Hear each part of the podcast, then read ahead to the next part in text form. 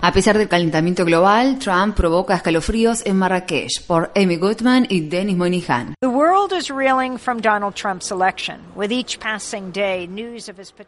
El mundo ha quedado en estado de shock tras la elección de Donald Trump. A medida que se conocen los nombres de los posibles integrantes de su futuro gabinete y de otros cargos importantes, se va delineando un gobierno de extrema derecha que pocos podrían haber imaginado hace tan solo una semana atrás. En Estados Unidos se siguen llevando a cabo manifestaciones día a día y noche a noche, las cuales se han extendido a nivel internacional. Equipos directivos de muchas instituciones educativas estadounidenses han convocado a especialistas para enfrentar la confusión que agobia a los estudiantes, especialmente a los hijos de inmigrantes que temen que ellos o sus padres puedan estar comprendidos en la persecución y deportación de 3 millones de personas indocumentadas que ha prometido llevar a cabo Trump. En ningún sitio se ha sentido tan claramente el impacto inmediato y potencialmente devastador del hecho de que Trump se haya hecho con la presidencia de Estados Unidos como en la cumbre de Naciones Unidas sobre Cambio Climático que se viene desarrollando aquí en Marrakech, Marruecos. Hace cuatro años, Donald Trump publicó en Twitter el concepto de calentamiento global fue creado por y para los chinos a fin de que la producción industrial estadounidense dejara de ser competitiva. Así abordaba el tema Donald Trump, la estrella de los realities, el líder del movimiento Birder, que intentó deslegitimar al presidente Barack Obama acusándolo de haber nacido en Kenia. Ahora, en el año 2016, que según pronostica la Organización Meteorológica Mundial será el año más caluroso que se haya registrado en la historia, Trump, el negador de cambio climático, se prepara para asumir la presidencia de Estados Unidos.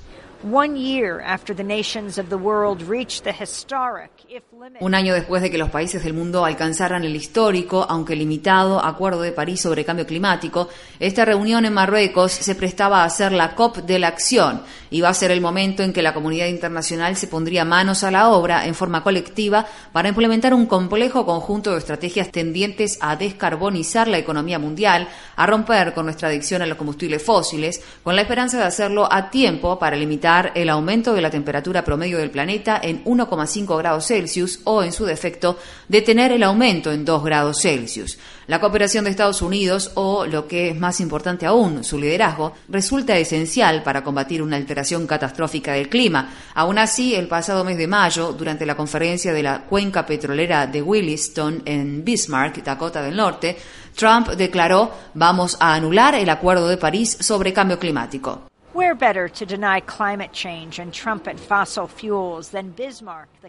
No hay mejor lugar para negar el cambio climático y promocionar los combustibles fósiles que Bismarck, la capital de Dakota del Norte y la capital de facto de los yacimientos de Bakken, que se extienden desde la zona de las Dakotas hasta el sur de Canadá con vastas reservas de petróleo, que generalmente se extrae por fracturación hidráulica. Bismarck queda a menos de 50 kilómetros al norte de la reserva Sioux de Standing Rock, donde justo un mes antes de que Trump hablara en esa ciudad, se había instalado un campamento de resistencia a la construcción del oleoducto Dakota Access.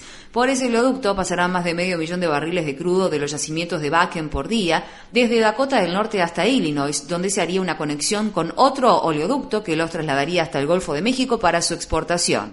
The resistors, who call themselves water protectors, not protesters, fear the pipeline will inevitably Quienes llevan adelante la resistencia al oleoducto, que se llaman a sí mismos protectores del agua y no manifestantes, temen que el oleoducto inevitablemente sufra roturas en el lugar donde pasa por debajo del río Missouri, lo que provocaría la contaminación del suministro de agua potable del que dependen ellos y muchos millones de personas río abajo. Ese pequeño campamento instalado en abril se ha extendido y actualmente existen varios campamentos con miles de protectores, entre ellos integrantes de delegaciones de más de 200 tribus que conforman el mayor encuentro de tribus que haya tenido lugar en décadas. En septiembre, Democracy Now! filmó a guardias de seguridad del oleoducto Dakota Access cuando soltaban perros de ataque contra pobladores originarios del continente americano. El video se difundió rápidamente y fue visto unas 15 millones de veces en Internet. Fue transmitido además por cadenas de televisión de todo el mundo. El gobierno de Obama emitió la orden de posponer, aunque no de impedir, la emisión del permiso que necesita la empresa responsable del oleoducto Dakota Access para proceder a excavar un túnel por debajo del río Missouri. Obama debería denegar el permiso ahora mismo. Kelsey Warren, director ejecutivo de Energy Transfer Partners, la compañía propietaria del oleoducto Dakota Access, dijo a CBS que es 100% seguro que durante la presidencia de Trump se otorguen los permisos y se construya el oleoducto.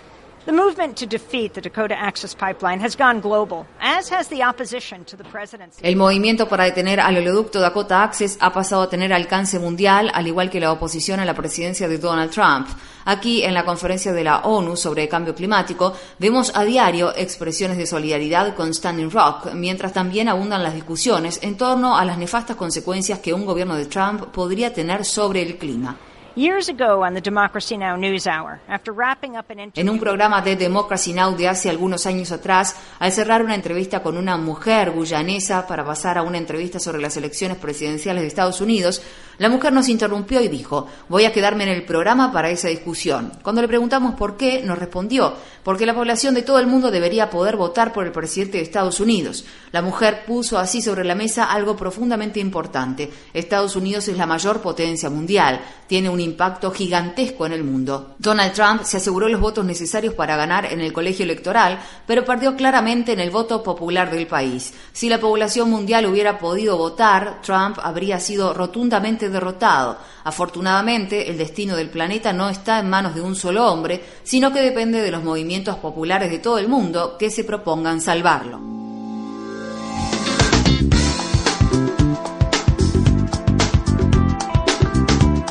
Este año, Democracy Now! en español, el informativo independiente de Guerra y Paz, cumple 10 años de transmisión. Únete a la celebración y envíanos a través de las redes sociales un autorretrato desde la región donde escuchas nuestro programa.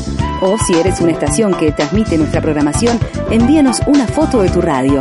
Promocionaremos las imágenes a través de nuestro programa de televisión y de las redes sociales. Visita nuestra página web democracynow.org es y entérate.